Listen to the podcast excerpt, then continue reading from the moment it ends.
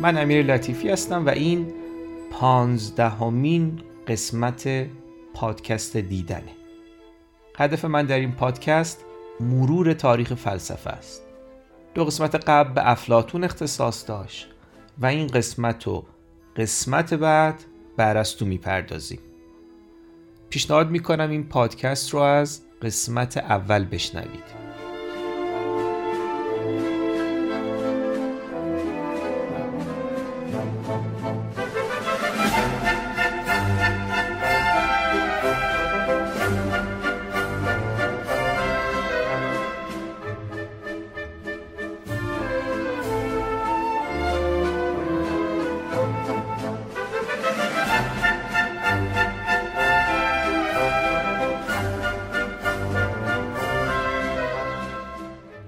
این قسمت. با زندگی نامه مختصری از ارسطو شروع می کنیم بعد چند دقیقه از منظری کلی به برجسته ترین وجوه تمایز ارسطو می‌پردازیم. در ادامه با رویکرد موضوعی سراغ شاخه های مختلف اندیشه ارسطو میریم. از منطق و متافیزیک حرف می‌زنیم و به نظریه صورت ماده و همچنین علل چهارگانه در فلسفه ارسطو می‌پردازیم.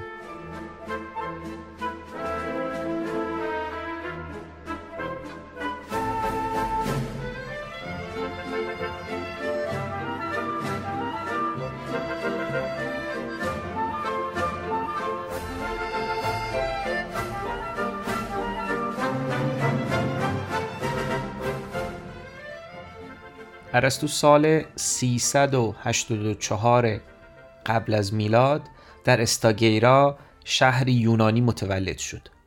پدرش نیکوماخوس پزشک بود و در دربار مقدونی خدمت می‌کرد. ارسطو در 18 سالگی به آتن رفت و به آکادمی افلاتون پیوست. به مدت 20 سال تا پایان عمر افلاتون در آکادمی موند. ارسطو محبوب ترین شاگرد افلاتون بود. افلاتون به او لقب عقل آکادمی داده بود. بعد از مرگ افلاتون از آتن مهاجرت کرد ازدواج کرد و فرزندی آورد به نام نیکوماخوس. در کوتاه زمانی همسرش از دنیا رفت و تا پایان عمر با کنیزش زندگی کرد. فیلیپ مقدونی از او دعوت کرد تا معلم فرزندش اسکندر بشه. اسکندری که بعدا تبدیل شد به اسکندر اصطلاحا کبیر. ارسطو قبول کرد و به مدت سه سال یعنی از 13 تا 16 سالگی اسکندر معلم او بود. بعد دوباره به آتن برگشت مدرسه بنیاد نهاد به نام لوکیو. اسکندر به پادشاهی رسید و با لشکرکشی های فراوان حاکم یکی از بزرگترین امپراتوری های تاریخ شد. با تغییر اوضاع سیاسی و شکلگیری احساسات ضد مقدونی در آتن و با توجه به روابط ریشهدار ارسطو با دربار مقدونی ارسطو گفت نمی‌خواد کاری کنه که باز هم دامن آتن به خون فیلسوفی رنگین بشه و آتن رو ترک کرد. به جزیره خالکیس رفت و تا پایان عمر همونجا زندگی کرد.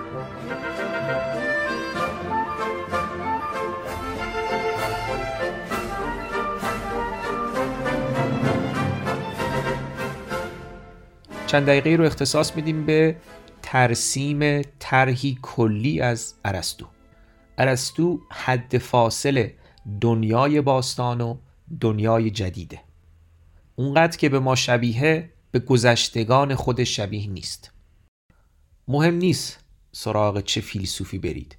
رد افلاتون و ارسطو رو در هر فلسفه میشه پیدا کرد. این دو عملا سوار بر دوش پیشینیان خودشون راهی رو باز کردن که دیگران در اون راه فلسفه رو ادامه دادند. پس از افلاتون ارسطو آنچه قرنها به عنوان فلسفه دنبال می‌شد غالبا ترکیبی از آرای این دو بود. ارسطو از ستونهای فلسفه اسلامیه و در این سنت از چنان نفوذ و اعتباری برخورداره که معلم اول نامیده میشه. فلسفه و علم قرنها تحت تاثیر ارسطو بودند و نقد ارسطو خود از لوازم ورود به دنیای جدید بود. ارسطو تلاش کرد سیر اندیشه های پیش از خودش رو بررسی و تبیین کنه. گرچه این کار رو از منظر فلسفه خودش نه با بیطرفی انجام داد ولی همچنان یکی از مهمترین منابع موجود برای شناخت فلسفه افلاتون و فلسفه یونان به طور کلیه. تلاش برای استدلال ورزی منسجم با سقرات به شکل محدود آغاز شده بود. با افلاتون کمی جدیتر دنبال شد اما به واقع این ارسطو بود که برای نخستین بار به نحو چشمگیری دقیق متحدانه در این راه احتمام ورزید و تلاش کرد امارت فلسفیش رو روی چارچوب های منطقی و معقول بنا کنه و از توسل به تمثیل و استوره و مقالطه و تخیلات افسار کسیخته چشم بپوشه. ارسطو بنیانگذار منطقه. گستره موضوعات مورد تحقیق ارسطو بسیار فراخه. او اولین زیستشناس تاریخه.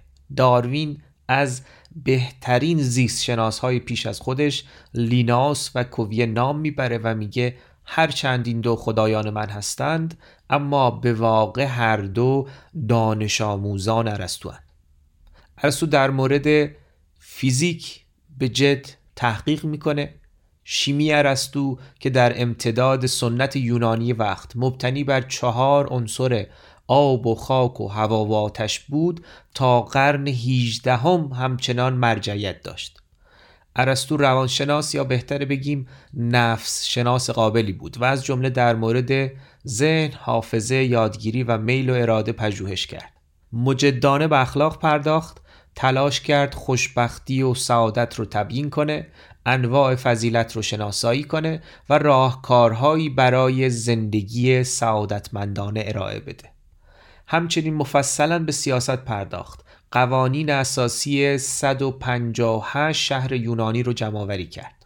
اشکال مختلف حکومت رو تبیین کرد و برای سعادت جمعی شهروندان توصیه های تدوین کرد. همچنین در مورد فن خطابه ادبیات و انواع سبک های ادبی و هنری هم دست به قلم شد.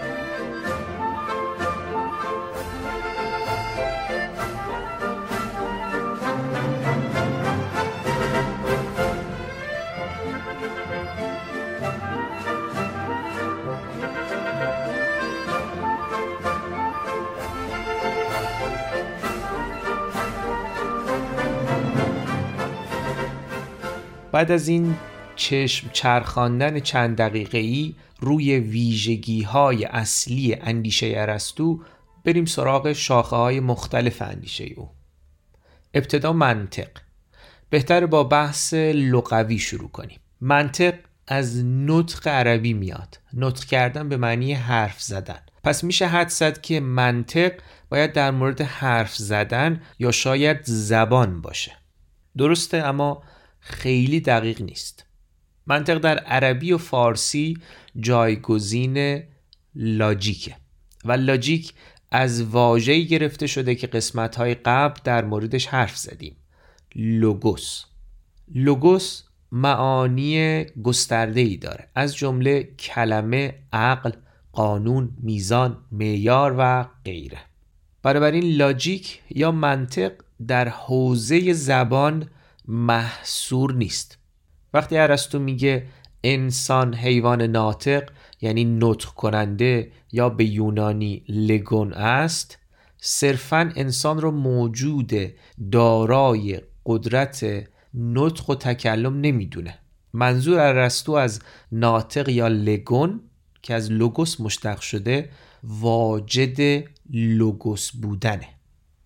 موجود دارای لوگوس قادر به اندیشه ورزی و تفکره ارسطو در منطق قواعدی رو صورتبندی می‌کنه که ما ضمن اندیشیدن حرف زدن ساختن گزاره های شفاهی یا مکتوب و حکم کردن به کار می‌بریم. منطق مطالعه روشمند قواعد نتیجه گیریه اجازه بدید کمی محتوایی حرف بزنیم. یعنی به چند تا از مفاهیمی اشاره کنیم که ارسطو در آثار منطقی خودش به اونها می‌پردازه. ارسطو در منطق با کوچکترین واحدهای اندیشه شروع می‌کنه یعنی الفاظ. الفاظ رو بر اساس دلالت هاشون دستبندی می‌کنه. مثلا میگه بعضی از کلمات به کمیت اشاره دارند. مثلا چهل متر زمین. برخی به کیفیات مثلا سفید. برخی به نسبت ها مثلا دو برابر. و برخی از کلمات به جوهرها دلالت دارند مثل انسان. جوهر به چه معنی؟ با اقماز به معنی امری که به چیزهایی نسبت داده میشه ولی در اونها محصور نیست. چنان که انسان بودن به من و شما نسبت داده میشه ولی انسان به مسابه جوهر به من و شما و همه انسانهای پیش از ما و پس از ما محدود نیست. افزون بر این ارسطو در آثار منطقی خودش قضیه رو تعریف می‌کنه. انواعش رو توضیح میده. انواع قیاس رو صورتبندی می‌کنه. در مورد برهان حرف می‌زنه تعریف و تعریف می‌کنه انواع مقالطات رو شهر میده و غیره. ارسطو مدعی هر برهانی باید مبدعی داشته باشه. یعنی رد هر برهانی رو فقط میشه تا نقطه مشخصی دنبال کرد. در نهایت باید به اصلی برسیم که مجبوریم اون رو بدون هیچ برهانی بپذیریم. چرا که اگر این رشته تا بی نهایت ادامه داشته باشه و به هیچ سرآغاز نهایی نرسه کل برهانهای ما بی اعتبار خواهند بود. ارسطو از اصلی حرف می‌زنه به نام اصل عدم تناقض که همین وضعیت رو داره. یعنی نمیشه براش برهان آورد. گرچه رد کردنش ما رو دچار تناقض می‌کنه. به ساده ترین شکل میشه این اصل رو اینطوری توضیح داد. هیچ چیزی نمی‌تونه در آن واحد هم باشه و هم نباشه. اگر چیزی در آن واحد هم باشه و هم نباشه دچار تناقض درونیه و وضعیت های به این معنی متناقض پذیرفتنی و شدنی نیستند. مثلا نمیشه در همین لحظه مشخص صدای من هم در حال پخش باشه و هم نباشه.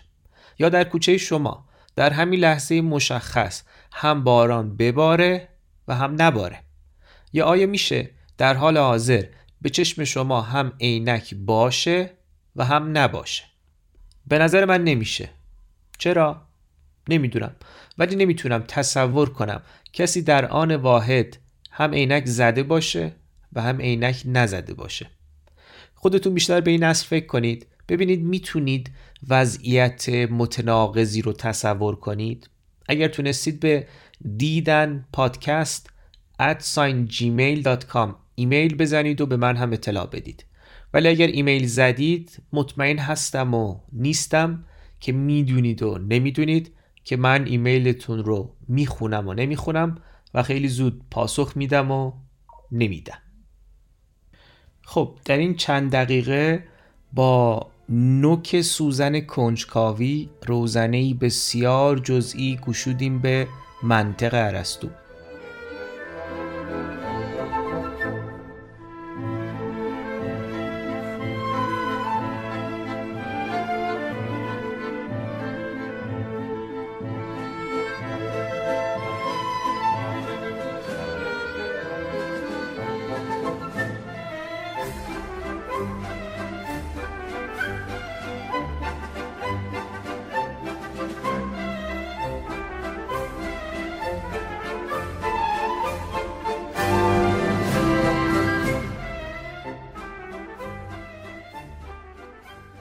و حالا می‌پردازیم به متافیزیک ارسطو. متافیزیک به چه معنی؟ شخص به نام آندرونیکوس رودیوسی در قرن اول پیش از میلاد آثار به جامانده از ارسطو رو جمعآوری و در مجلدات منظمی ضبط کرد. یکی از این مجلدات رو فیزیک نامید و کتاب بعدی در همین مجموعه رو متافیزیک یعنی بعد از فیزیک. منظور کتابی که بعد از فیزیک قرار داره. این اثر با همین اسم در تاریخ ماندگار شد. اما متافیزیک بار معنایی بیشتری پیدا کرد و تبدیل شد به عنوانی برای یکی از شاخه های اصلی فلسفه. فیزیک از فوسیس یونانی گرفته شده. فوسیس یعنی طبیعت. در فلسفه یونان منظور از طبیعت عالم و تمام متعلقاتشه. موضوع فیزیک ارسطو هم همینه.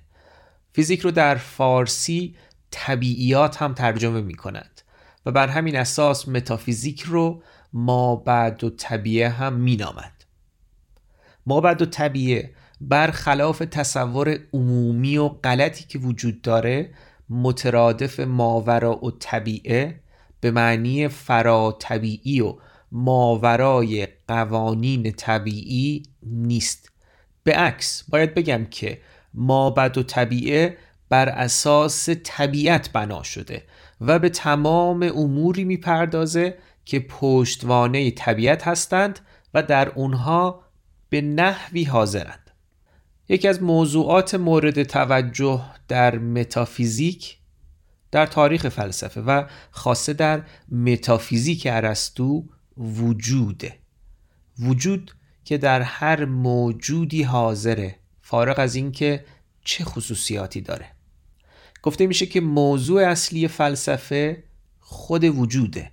در حالی که خصوصیات مختلف موجودات موضوع علوم گوناگونن مثلا انسان موجودیه که به دلیل بدنمندی موضوع علم زیست شناسی و پزشکیه. خصوصیات روانیش موضوع روانشناسی نحوه زندگی و سعادتش موضوع اخلاق و سیاست و جامعه شناسیه و در عین حال مثل هر موجود دیگه تنها به این دلیل که موجوده وجودش موضوع فلسفه است. بعد در همین نقطه درنگ کنیم و بپرسیم آیا میشه از وجود انسان به شکل ویژه نام برد؟ یا وجود چون در همه موجودات از اون حیث که موجودن مشترکه پس باید همیشه در مورد یک وجود یکسان حرف زد و حرف زدن از تفاوت وجود انسان و حیوان و اشیاء گوناگون و امور دیگه بیمعنیه. همچنین می‌تونیم بپرسیم که آیا افکار و تصورات ما هم وجود دارند؟ اگر بله به چه نحوی؟ به چه درجه ای؟ آیا میشه در وجود تشکیک قائل شد؟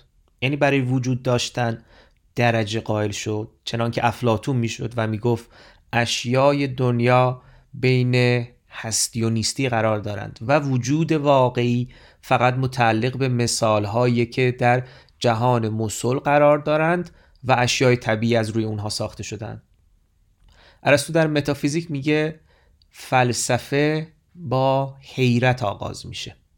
این پرسش های حیرت انگیز که مطرح کردیم از جمله پرسش های هستند که به متافیزیک ارسطو شکل دادند. متافیزیک ارسطو کتاب بسیار دشواریه. ابن سینای نابغه میگه چهل بار این کتاب رو خونده ولی چیزی از اون نفهمیده. تا اینکه به صورت اتفاقی در بسات یک دورگرد کتاب اقراض مابد و طبیعه فارابی رو پیدا می‌کنه و با خوندن اون متافیزیک ارسطو رو بالاخره می‌فهمه.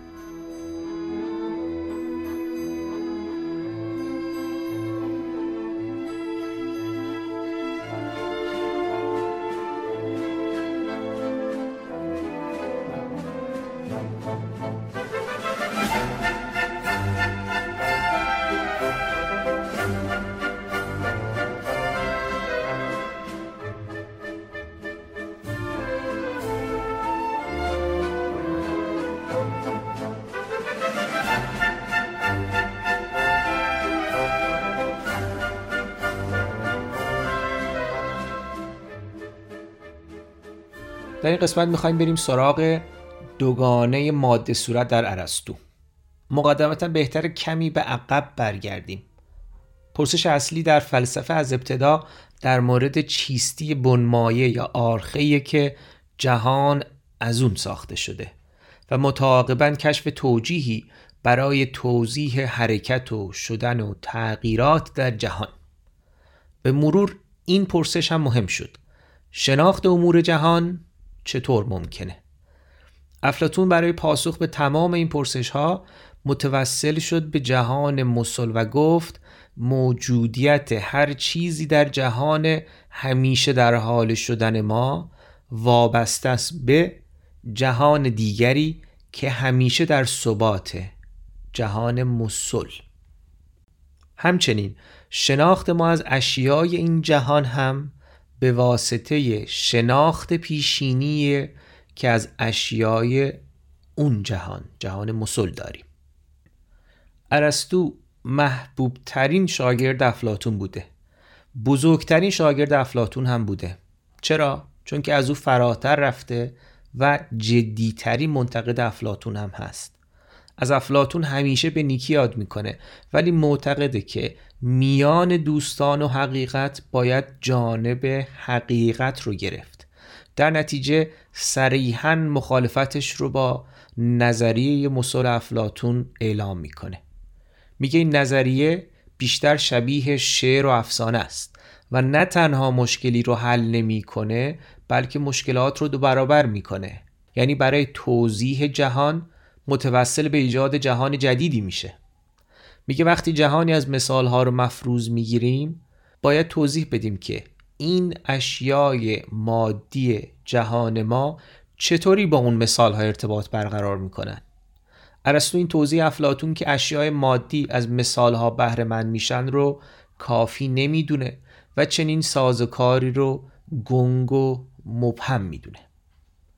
ارسطو معتقد موجودات برای بودن تنها دو چیز لازم دارند که هر دو در خودشون موجوده ماده و صورت. پس نیازی به مثال ها و ایده ها در جهان مسل نیست. میز برای میز بودن فقط به ماده احتیاج داره. مثلا چوب یا چوب آهن و صورت که همون شکل و صورت میزه. چهار تا پایه یه رویه.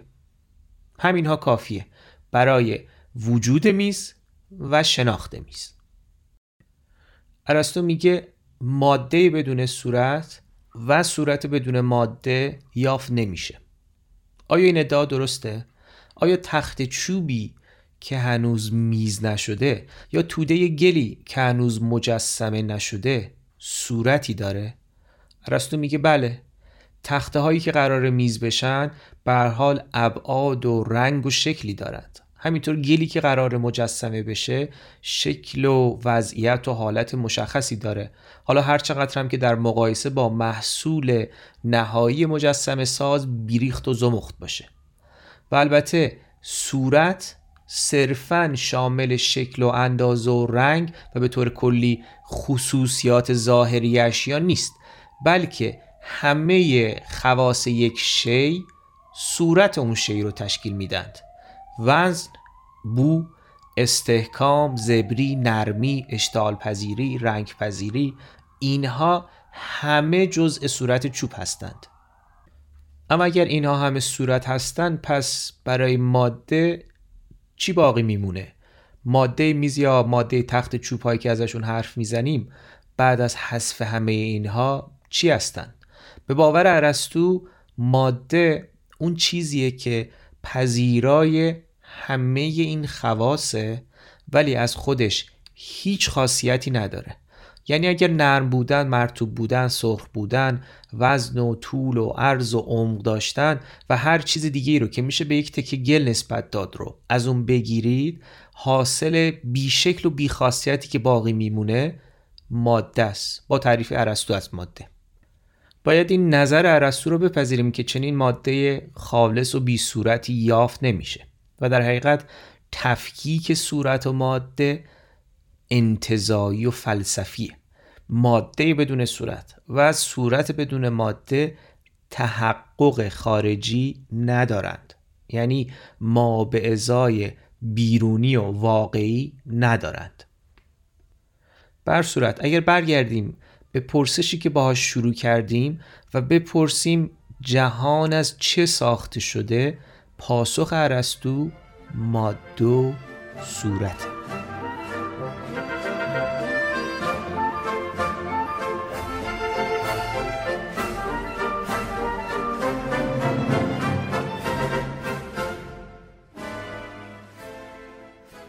اما اگر هیچ صورتی بدون ماده و ماده بدون صورت پیدا نمیشه پس وقتی مجسم ساز به یک تکی گل صورت جدیدی میبخشه و مثلا پیکر شما رو در میاره این صورت از کجا میاد؟ میشه کار مجسم ساز رو تقلیل داد و گفت صورت جدید یعنی پیکر شما از پیش در گل موجود بوده و مجسم ساز فقط اون رو تراشیده و بیرون کشیده. این ایده که پیکر من در هر تکه گل و سنگ یا چرا که نه در هر تکه برونز و مسی حاضره گرچه خیلی جذابه ولی نهایت کم لطفی در حق مجسم ساز. اگر این ایده همزمان خودپسندانه و نامنصفانه رو کنار بگذاریم باید بگیم که صورت پیکر شما قاعدتا در خود شما حاضر بوده و از شما به گل منتقل شده. ولی این هم کم لطفی ما رو به مجسم ساز جبران نمی‌کنه. اما ارسطو راه حل منصفانه ای داره و میگه پیکر ما در ذهن مجسم ساز حاضر بوده و به واسطه او به گل منتقل شده این قاعده کلی که ارسطو در مورد صنعت و صنعتگرها دنبال می‌کنه ارسطو باور داره که خانه پیش از پدیدار شدن روی زمین ابتدا در ذهن معمار حاضره. با این اوصاف معمار کسیه که صورت دقیق و قابل اجرای خانه رو در ذهن داره نه لزوما کسی که خانه رو می‌سازه. میشه این عقیده رو پذیرفت. قاعدتا تک تک کارگرهایی که در یک کارگاه ساختمانی مشغول ساخت خانه اند صورت کلی و نهایی خانه رو از پیش در ذهن ندارند. به عنوان مثال پنجره ساز فقط از پنجره ها صورتی در ذهن داره که اون رو هم به کمک معمار به دست آورده. پیش دستی کنم و توی پرانتز بگم که ممکنه ایراد بگیرید که بنا آجرهاش رو با نگاه کردن به محتویات مغز معمار روی هم نمی‌ذاره بلکه به نقشه نگاه می‌کنه. درسته. اما اون نقشه هم ابتداعا در ذهن معمار وجود داشته. اما یا صرفا حضور صورت خانه در ذهن معمار برای ساخت خانه یا حضور صورت پیکر شما در ذهن پیکر تراش برای ساختن مجسمه شما کافیه؟ پس جایگاه ماده کجاست؟ آیا هر صورتی رو میشه روی هر ماده سوار کرد؟ پاسخ ارسطو منفیه. ارسطو میگه هر ماده استعدادی داره. آیا میشه برای بریدن چوب اره ساخت از جنس چوب. خیر چوب استعداد تبدیل شدن به اره چوب رو نداره. برگردیم به مثال مجسم سازی. آیا میشه از آب مجسمه ساخت؟ ممکنه بگید وقتی یخ بزنه یا به شکل برف در بیاد میشه. پس بذارید بپرسم آیا از آب در حالت مایع میشه مجسمه ساخت؟ حالا پاسخ منفیه. آب در حالت مایع استعداد مجسمه شدن رو نداره. گل، چوب، برونز، مس، سنگ اینها استعداد مجسمه شدن دارند. ارسطو میگه صورت شما صورت من صورت پرنده و هر صورتی که مجسمه ساز از گل و سنگ و غیره در میاره بالقوه در خود این مواد وجود دارند و مجسمه ساز فقط به این صورت فعلیت میبخشه. علا رقم تاکید ارسطو بر حضور بالقوه پیکر من و شما در چوب و سنگ و برونز در تصویر کلی که ارسطو ترسیم می‌کنه مجسم ساز همچنان یکی از علتهایی که منتهی به مجسمه از پیکر شما میشه. ارسطو در هر عملی چهار علت رو در کار دخیل می‌دونه که ما تا اینجا به سه تاشون اشاره کردیم. یک علت سوری یعنی همون صورت که در مثال ما پیکر ماست در ذهن مجسم ساز. دو علت مادی که در اینجا ماده خام مجسم است. سه علت فائلی که مجسم سازه و علت چهارم که در این قسمت هنوز ازش حرف نزدیم ولی در قسمت های مربوط به سقرات و افلاتون زیاد ازش سخن گفتیم. علت قایی. هدف مجسم ساز از ساخت پیکر شما چیه؟ کسب درآمد؟ تقدیر از خدمات شما به بشریت؟ بازنمایی چهره مششع شما به آیندگان؟ فرقی نداره به حال مجسم ساز قایتی رو دنبال می‌کنه هر عملی قایتی رو دنبال می‌کنه که بیرون از خودشه این علل چهارگانه در هر عملی حاضرند در ساختن خانه آجر و آهن و گچ از جمله علل مادی خانه هستند که بالقوه صورت خانه رو در خودشون دارند یا به عبارتی استعداد خانه شدن رو دارند. صورت خانه علت سوری خانه است که در ذهن معماره.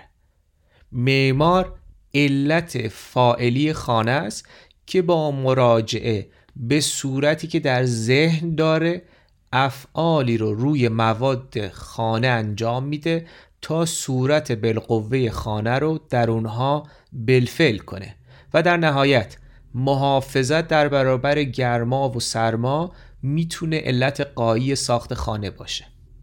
فکر می‌کنم همین مقدار برای این قسمت کافی باشه. جمعبندی کنیم و بریم تا قسمت بعد.